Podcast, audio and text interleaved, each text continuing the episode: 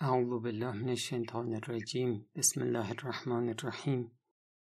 الحمد لله رب العالمین و صلی الله علی محمد و آله الطاهرین. آثار زیانبار کبر و تکبر رو گفتیم. اقسام تکبر. یکی از اقسام تکبر استکباره استکبار یعنی سرکشی و زیر بار حق نرفتن به سبب تکبر. آدم متکبر حاضر نیست سر خم کنه حاضر نیست تسلیم بشه. یکی از اقسام استکبار هم استکبار از آیاته. آیه یعنی هر چیزی که نشون دهنده خدا باشه. استکبار از آیه یعنی آیه رو می‌بینی. اما اون چیزی که آیه می‌خواد اون رو نشون بده به سبب تکبرت عمدن نبینی قبول نکنی. مثلا در قصه گاو بنی اسرائیل سوره بقره آیه 73 میفرماید اعوذ بالله من الشیطان الرجیم. فقل نضربوه به بعضها کذالک یحیی الله الموتا و یریکم آیاته لعلکم تعقلون. خب جریانشو شما می‌دونید که یه نفر کشته شده بود. برای پیدا کردن قاتلش خداوند و حضرت موسی فرمود که شما یه گاوی رو ذبح کنید گوشتش رو به بدن این مرده بزنید. این مرده زنده میشه. خب نگاه کنین حالا شما خودتون رو بذارید جای اون کسانی که این صحنه رو دیدند. طرف مرده همه می‌دونن مرده. نفس نمی‌کشه قلبش نمی‌زنه. چه بسا چند روز افتاده اونجا. خب حالا یه گاوی ذبح میشه قطعه از گوشتش رو برمیدارن به این مرده می‌زنن. مرده؟ ناگهان پا میشه میشینه. شما باشید چه قضاوتی می‌کنی؟ خب اینجا آدم تفکر می‌کنه به خودش میگه که این قطعا دست قدرت طبیعت نیست. قدرت طبیعی عاجزتر از این حرف که بخواد مرده رو زنده بکنه. پس پشت این قضیه یک قدرت لایتناهی خوابیده و اون خداست و من باید تسلیم چنین خدایی باشم عبدش باشم زلیلش باشم. خب. اما آدم اگر تن نده به این قضیه یعنی می‌فهمه که زنده شدن مرده کار طبیعی نیست.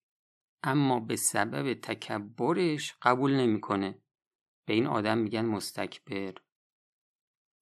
خب اگر شما سختت باشه تن بدی به بندگی سختت باشه تن بدی به اسارت به ذلت و حقارت در مقابل خدا. اینو بهش میگن تکبر.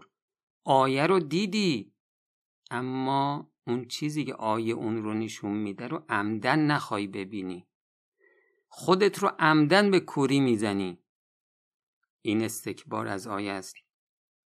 خدا خواست با آیه وارد قلب تو بشه. تو عمدن راش ندادید چون تکبرت مانع شد.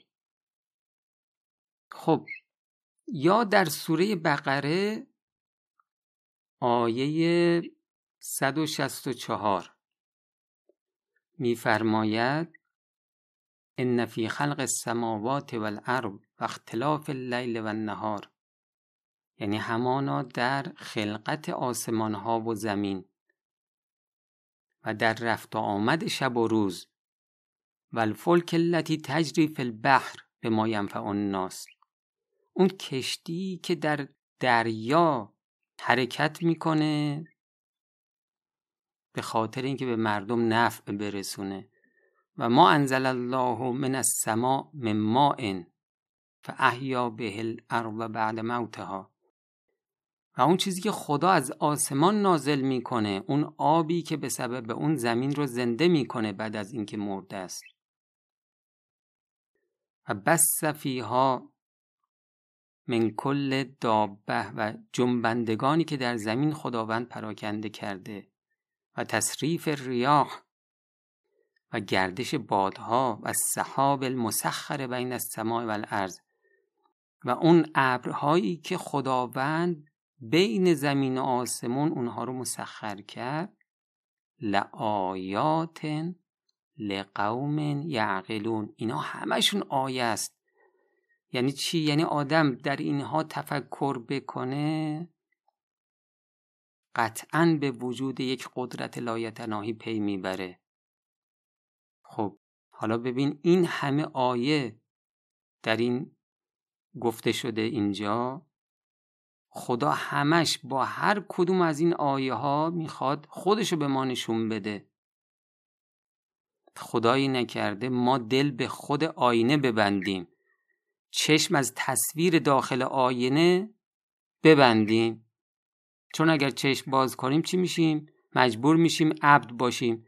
نمی‌تونیم آزاد باشیم و ما می‌خوایم آزاد باشیم. این چشم بستن از ترس عبودیت رو بهش میگن استکبار. متوجه شدین؟ چشم بستن آیه می‌خواد چکار کنه؟ خدا رو نشون بده. ما این خلقت آسمان ها و زمین رو می‌بینیم. خب بعد چیکار می‌کنیم؟ میریم سراغ ریاضیاتش. بابا این خلق آسمان ها و زمین آیه است. یعنی باید پی ببری به وجود خدا.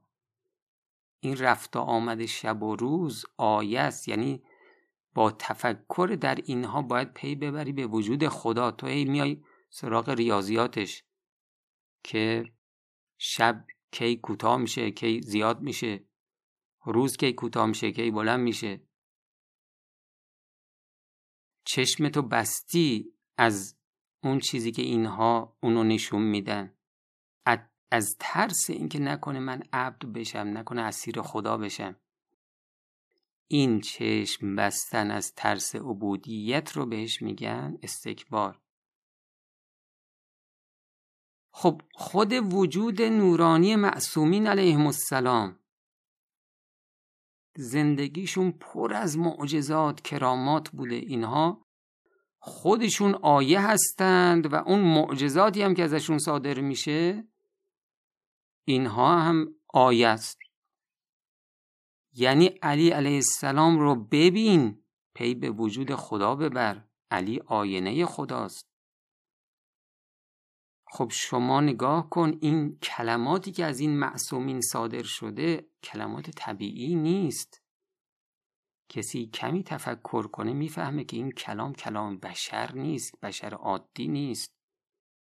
زندگیشون رو مطالعه بکنه این همه معجزاتی که از اینها صادر شده. خب آدم باید پی ببره که اینها آیه خدا هستن. تو می‌خوای علی رو ببینی؟ تصویری که علی می‌خواد اون تصویر رو نشون بده اونو نبینی. خدا رو پشت علی نبینی. عمدی ها. بعد خب این استکباره. از بعضی از روایات استفاده میشه که معصومین بزرگترین آیه خدا هستند امیرالمؤمنین علیه السلام فرمودن ما لله آیتون هی اکبر منی. خداوند آیهی بزرگتر از من ندارد.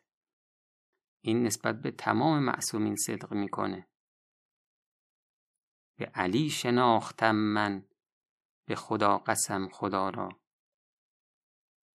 خب اون کسی که علی رو ببینه از آینه علی خدا رو نبینه این دیگه کوره کور کور. روز قیامت بهش میگن که این می‌بینی که کور محشور شده. بعد می‌پرسه که لمه حشرتنی اعما چرا منو کور محشور کردین؟ بهش میگن که تو آیه دیدی؟ اون چیزی که آیه می‌خواست اون رو نشون بده رو ندیدی عمدن ندیدی. خودتو زدی به کوری. اینجا هم کور محشور شدی. چقدر سخت آدم روز قیامت روز تاریکی. روزی که نیاز به یاور داره نیاز به نور داره. کور محشور بشه. خب پس یکی از اقسام تکبر استکبار بود. تا برسیم به یکی از اقسام دیگه تکبر انشاءالله. السلام علیکم و رحمت الله و برکاته.